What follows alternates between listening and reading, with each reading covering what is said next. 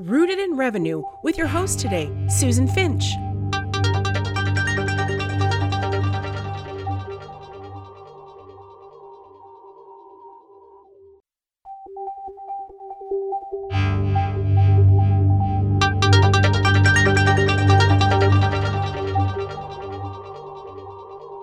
Hey, everybody, Susan Finch here, your host today for Rooted in Revenue. And as we know, revenue can leak in, leak out all through different places that you might not think about. Today, we're going to tackle the subject of customer service, and in particular, in the banking industry. And with me today, I have two guests that I've only met in the last, I don't know, six or eight months. And I met them through Robin Hayes at PCBB, who took both of my podcast courses and said, Hey, this is for us. We're going to do this. And so today I have the host of Banking Out Loud from PCBB, Virginia Robbins and Sonia Portwood. Welcome, ladies. I'm so happy you're here.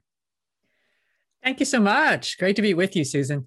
Hello. Hello, everybody. It's so great to have you here. I want to get into a little bit about your both your background in banking. We're going to cover your show towards the end of this show.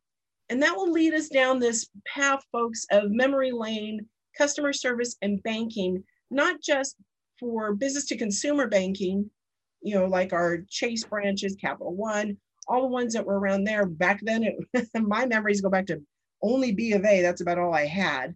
That was my option was B of A.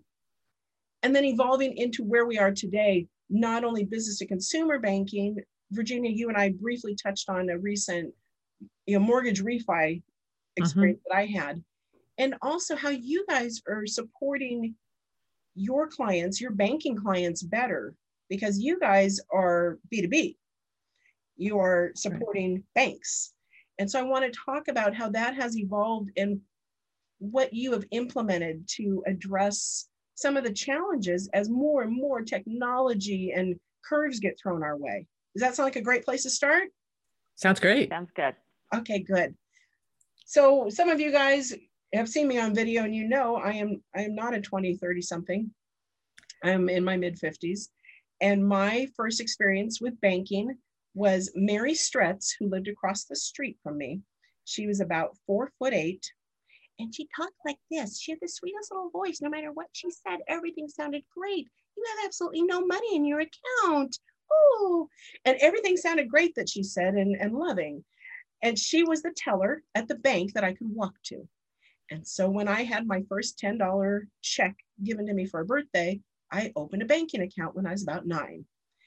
And my mother had to co sign for it because I was a child. We walked into the bank and we set it up. And regularly for holidays and things, we would go through the drive through teller, put the money in the tube, and send it to Mary. And Mary would log it all in and send back my receipt.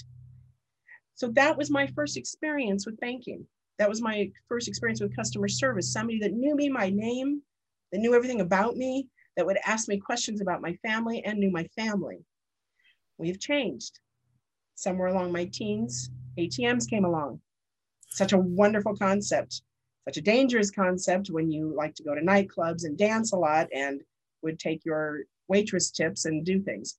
And so we would go to the ATM in the dark, which was a very scary thing. You think, I'm going there and people are going to get money from me and they're going to take my money. It was just an interesting concept. So, fast forward to today.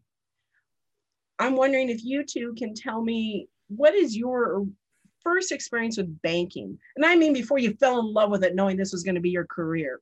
I mean, back just as a young woman, as a young teen. Sonia? Well, I can go back further. I guess my first experience with banking was going to make the deposit with my grandfather. Had a grocery store, and we would go through the drive-through most often. And I knew the lady by name; she knew me by name, and I would get my dum dum sucker. I love it. And it was all about the sucker. And my grandfather showing me off to the ladies at the bank. That's a great memory. So that was that was banking for me. Yeah, that's how it all started. Virginia, how about you? Yeah, I, Sonia, I think I was about the same age. My, uh, you know, I had a passbook savings, you know, the actual Mhm. books. And we would walk into the bank and we'd stand in line. And I'd go to uh, my friend's mother, who was the teller, who, of course, she knew me and I knew her. She would ask me how I was. She would take my dollar fifty in allowance. She would put it into my passbook savings.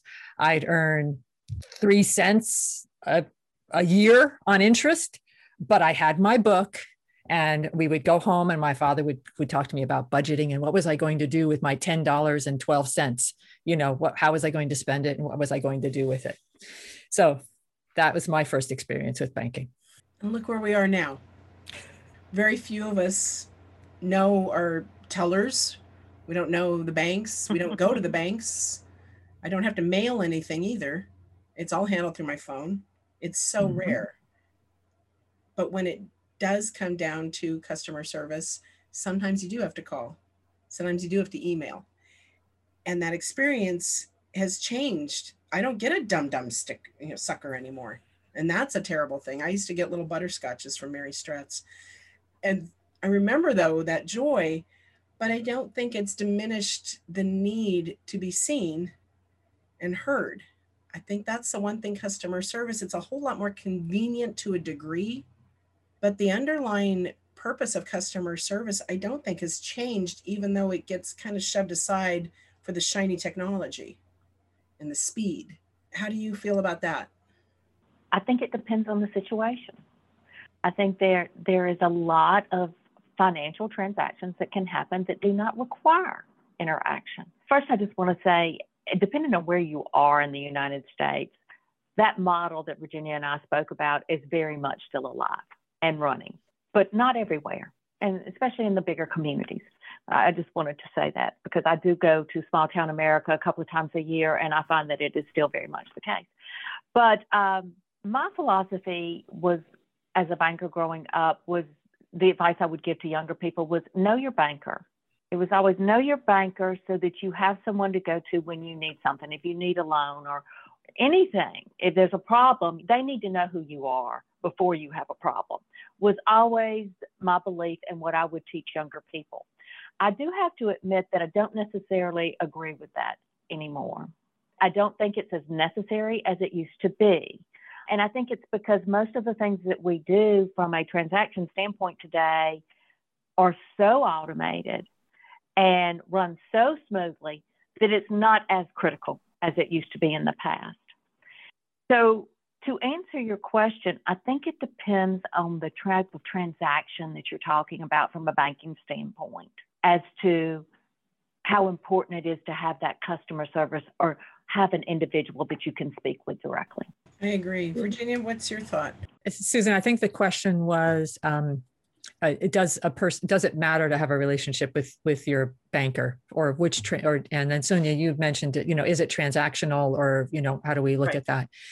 For a consumer, much of banking is about the regulations, and so I need to know nowadays the rules, where the rules are, how the rules work. In the old days i would go ask somebody the rules but today it, that all that information is available online. So i i go look it up i find out what the rules are and i see whether or not my transaction fits or doesn't fit those rules. It is still a challenge. In some banks even um, if the regulation if i'm slightly outside of the regulation it's a no-go it doesn't matter who i talk to um, anyone i talk to will tell me they can't do it so today on the consumer side you you you have to know the rules. You have to know where the rules are. You have to know where the regs are. You have to know where this transaction fits within the rules. Because in most cases, on as a consumer, there's no exception, or there's uh, the exception is so expensive for the bank that they cannot process it as an exception. You bring up a really good point. So let's angle that over to more your business model, where you are helping. Don't you guys specialize in community banks? That's right. So we specialize in yeah, we specialize in helping banks be more successful and competing with bigger banks. And so here this is a B, B2B model. And so on the B2B model, it is all about the relationship and it's about finding out what our customers' challenges are, finding those cha- and finding the right solutions to those challenges. And if we don't know it, tell them who does. So helping them out through that. And as a, I was a customer of PCBB before I joined PCBB. So I will tell you, as a customer, I would call my relationship manager at PCBB all the time and say, okay, I got this problem, help me out with it. And he was great. He was absolutely fabulous in helping me be more efficient with my time and really solve my issues so I can concentrate on my customers. Um, so I, the relationship, when the relationship's there, it works really, really well. Sonia, there's turnover in all businesses and there's turnover in these account relationship managers. And I've seen mm-hmm. those handled well, those transitions, and I've seen people fall through the cracks.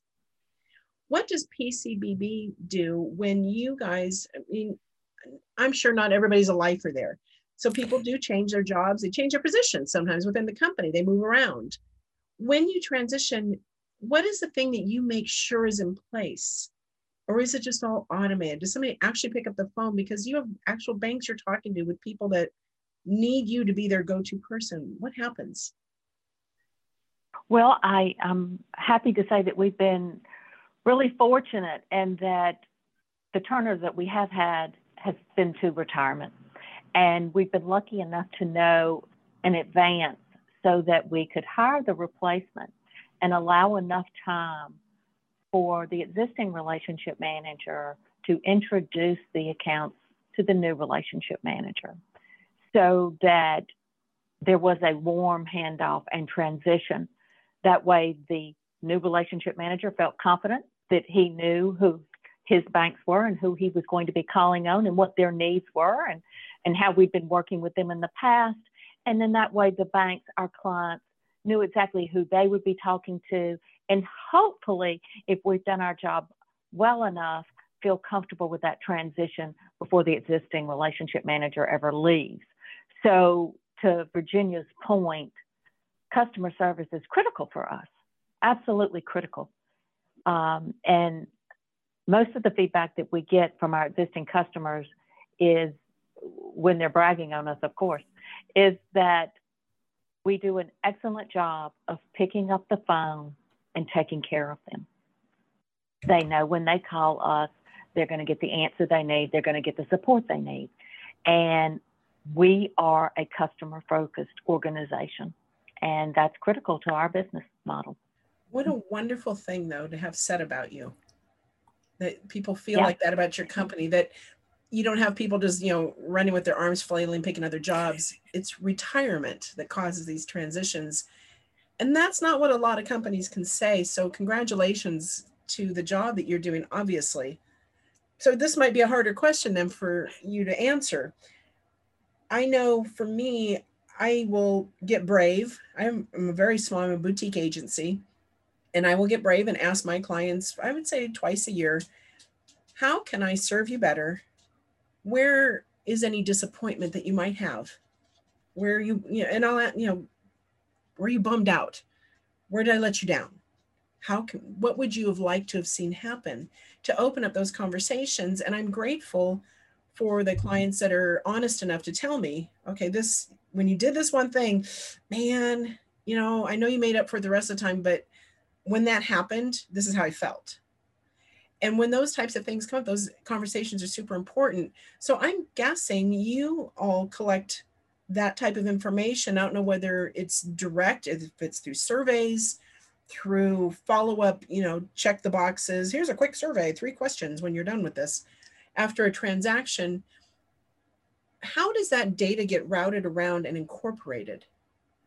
Well, it's, it's funny you mentioned that we're actually in the process of doing new surveys at the product level, not at the organization level, though we are asking about the organization as a whole. It's more focused on customers or specific products. And if we do ask how we're doing, and what if there's uh, the marketing team compiles this information, and the first one of the first things they do is if there is something that comes up that looks like someone is not happy or just anything that would appear that someone was not completely satisfied with us in every way possible, they would immediately contact me, which has happened. And then I would immediately contact the relationship manager and any other parties that were involved in that and have a conversation about it. And we, of course, reach out to the customer to see what we can do to rectify that situation. Um, you made a comment, and I, I'm I want to reiterate that today because I've been in sales for a very long time, and I think the best thing you can do is have a customer that tells you the truth, because then you have the opportunity to make it better and turn them around. Whereas if they don't, they'll just take their business elsewhere, and you'll never know about it. So I come from the school of thank you for telling me the truth. And if there was a problem, if we did something wrong, if we can turn that around, I found situations where they're a customer for life. Mm-hmm. Yes. So I think it's a huge opportunity. It is. It takes a little extra time.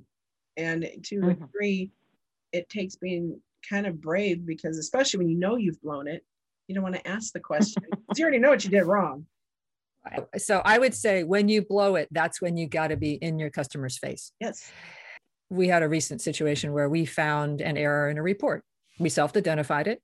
Uh, the client hadn't discovered it yet. And so we had an option. We could fix it and not tell them, or and we what we elected to do was to tell them quickly, tell them we were on it, tell them they didn't have to worry about it, give them an ETA, and we were following up with them uh, until it's fixed. And so that's the you don't have to worry about it because we're looking at it kind of mentality. I've worked with clients, and I will say worked in the past because once I realized that they came from a place of, oh, nobody noticed that. Shut up. Don't say anything. Like, I can't work with yeah. you anymore. I, I can't mm-hmm. because whether I make the mistake or the mistake is there and it affects your customer, we've got to address it head on. I agree 100% with you, Virginia. I have to always remember to be, you know, not brave, but remind my team too. Just tell us. Right. Just... Because it happens and then we get better at it. We don't do it again. You know, whether it's a typo in a post, whether it's a bad link, whatever it is, you know, in our world, it isn't a financial disaster, but it's an inconvenience and it can be an embarrassment. Right. I, you know, mistakes happen. You work to one, minimize them. You create a culture where it's, you want them uh, stated as soon as they're discovered you want them escalated so they're known and understood and then you want them permanently solved so you know you take care of those two things and then ideally when sonia then does the survey it's positive we just recently watched the timmy failure movie timmy failure books by stephan pastis and the line that timmy failure says all the time is mistakes were made and towards the end of the movie he finally learned to also say I'm sorry. I mm. made a mistake. Yep. He transitioned it. And he's a child, but I still see adults doing the same thing. And it they just need to get to that transition. Mm-hmm. Sometimes there are situations that come up, and that's all you can do is say, I'm sorry. Right. And because you, what am I going to do about it? You, you can't do any the, the time the window has passed you can't change the transaction you can't do anything else you the best thing you can do is exactly that say i'm sorry and how do i remediate so and i also know too the i'm sorry sometimes it's not something you directly did something it's not in your control mm-hmm. and I, I wrote a children's book years ago called dino manners and it was about dinosaurs doing things and having bad manners and one of them was a big one stepped on a little one's toe she didn't mean to but she had to say i'm sorry because it wasn't intentional but you're still sorry that your friend had pain. Mm-hmm. Sorry, your client had something bad. Sorry is different. And I think sometimes people, especially in customer service, confuse it with it's all my fault, blame me, mm-hmm. rather than the empathetic approach to the apology, the sorry, the it's I'm in there with you. Let me help you solve it. And I think that that comes for some of us from growing up, you know, getting in trouble. If you admit something, oh my gosh, I'm going to get punished. And that's a fear thing. And when people train their customer service teams, they need to make it a safe place for them to admit or to say, I'm sorry, and to diffuse. You know the ones you call them. I call customer service people all the time. And there, there's some that I got off the phone. It's like, man, she's good. She diffused me. She kept me calm.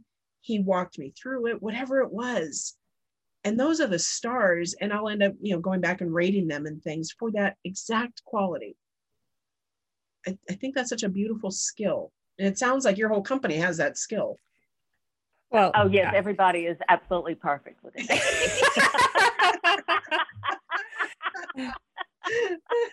oh, we aspire. We aspire. that's right. Jenny, Constant you were- improvement. Oh. Constant improvement. Yeah, that's true. Yeah. Before you got here, Sonia, Virginia and I were talking briefly about a recent refi I just completed for our house through a credit union. I have used this credit union for 20 years, 25 years, and they have had our mortgages, our cars, you know, our banking needs, all these different pieces, PPP loans now, you know, you name it. And the mortgage refi took seven months. And it was pretty frustrating. And i we got so many vague emails. And the people i would talk to were so kind and so sweet and so supportive and doing what they could and yet it wasn't solving my issue of getting these vague emails that went to nowhere. And the first thing as a consumer that a lot of us do sometimes and you notice that virginia point a finger. That's that the data people. Those nerds that are making all this programming aren't testing anything. And so it's terrible. And it's all their fault.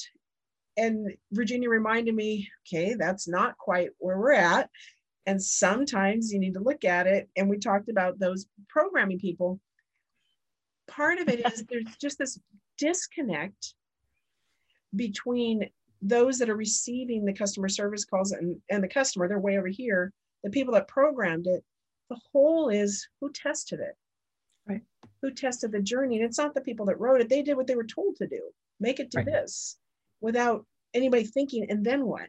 And then what happens and when they get that well what if that happens? So this seven month loan part of the reason it took so long and i could see it is all the phone calls the loan officers were getting from everybody getting vague emails not knowing where things were or what they were supposed to do. And that time wasted and i kept addressing that. The time wasted for them and for me could have been solved way back here. Right. what do you advise your smaller banks that you work with the community banks the ones where it's still about the dum dums how do you address those types of needs for them on that process which is so automated now and out of their hands and things just get uploaded into the cloud and uploaded here rather than come on in and do a signing which i'm sure happens at the end still in the small banks but Mhm. so much cannot be done that way anymore whenever possible for security reasons for speed for everything how do you advise them to stay on par with these larger companies and banks like the chases and the federal the navy federals and all those that have a bigger group and still have to meet those same needs and goals I would uh, say the key has got to be always communication. They need to have, uh, we're talking about the frontline staff, right? The customer service team. They have got to have a means of communicating with the back office, whoever that may be, whether that be IT, whether that be programming. They need to be able to communicate what's happening, what are the repeat phone calls, what are the repeat problems that they're hearing back to someone that can affect change within the organization. So there's got to be a bridge.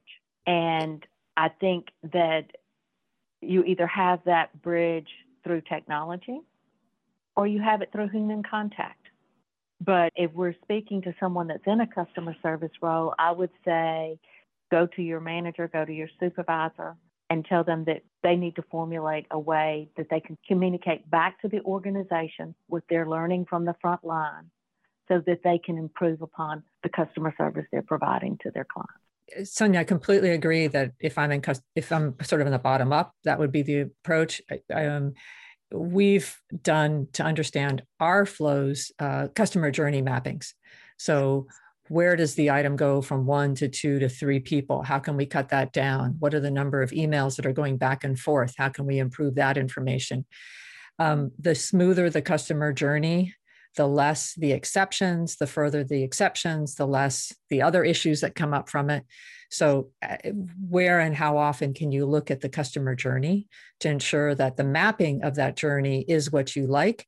And then when you get that exception data, where does it come up? Where, where's the part that you thought was clear as day that turns out to be clear as mud that just your customers just don't answering the question the way you expected them to. So then how do you then go back and, and, incorporate that information to refine that journey? And again, work on that continuous improvement of what's better, what's faster, what's easier, what's more streamlined. there's a group of exceptions here. How do I manage that and move through that? Um, but you can't do that customer journey if you're not getting that information from the front line. Um, you're just mapping it out with your assumptions of how your customers react to it. And so the feedback has to be there in order for that top down customer journey exercise to be correct. We've done a couple of customer journey mappings at PCBB. And prior to PCBB, uh, at a startup bank I was with, we also designed the products with customers with us so that the customer mappings would reflect how the customers actually worked in their workflow and move that through.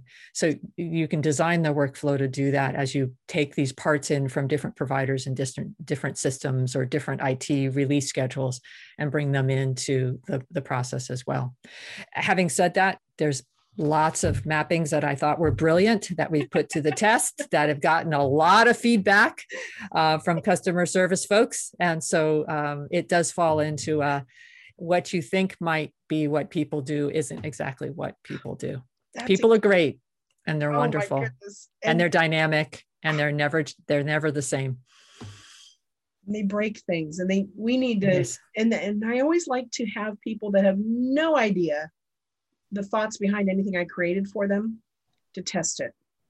Right. Because they will find how to break it. And I want them to break it. I want them to type weird things in. I want them to try and skip things. And I can't do that if I'm thinking that myself because so much of it's ingrained in my head, the plan. Mm-hmm. So I make assumptions. I skip things. I'll not do something because, like, why would I do that? But a regular, everyday person will. And I think it's a helpful thing, even if you found almost, you know, not really a focus group, but the same concept where you can handpick a few diverse kind of people with experiences and knowledge and tech experience.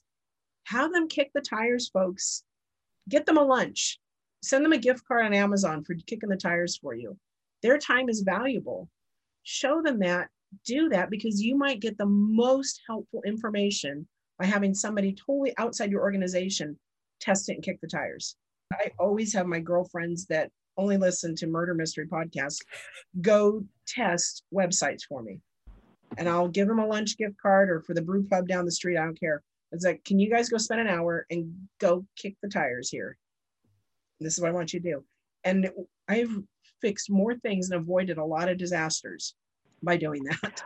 One thing on a on a website that we talked about in marketing is that if someone's completing a form or applying for a loan, as it was in your case, you never want your customer to take an action that they don't know what's next for them. Yes.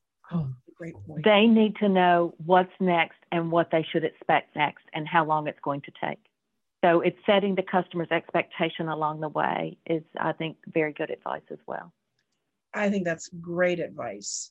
And it's one of those things that people can go review their process and what we were just talking about, walk through it and walk through it a couple times a year at least to see if best practices have changed, if people's habits have changed, if something's happened in the world that has changed how we do things suddenly. What are they seeing in each of those steps? And do they still need to, you know, think about in a few months as some of the COVID restrictions lift?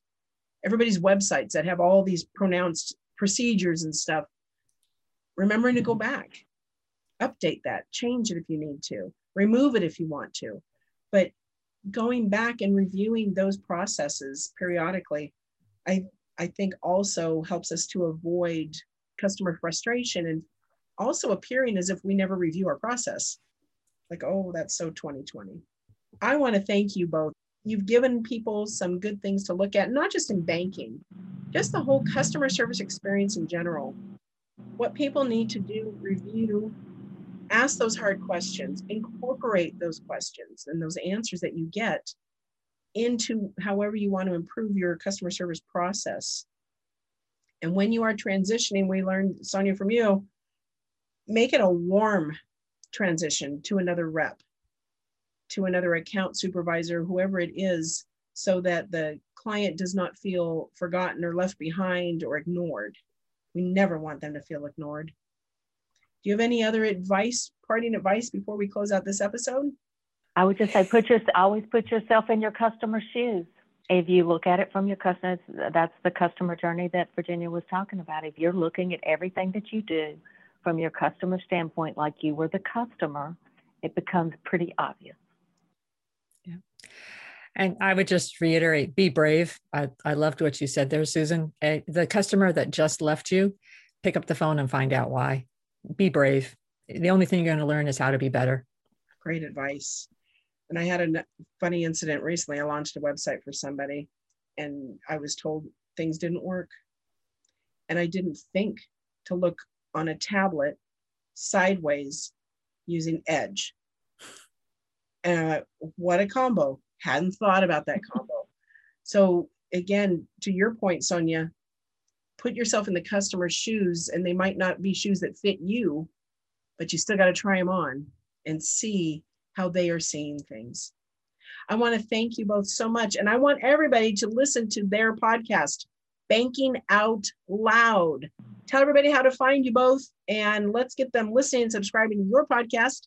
This has been Susan Finch, your host for Rooted in Revenue, and my guest, Virginia Robbins and Sonia Portwood from PCBB. How can we find your show?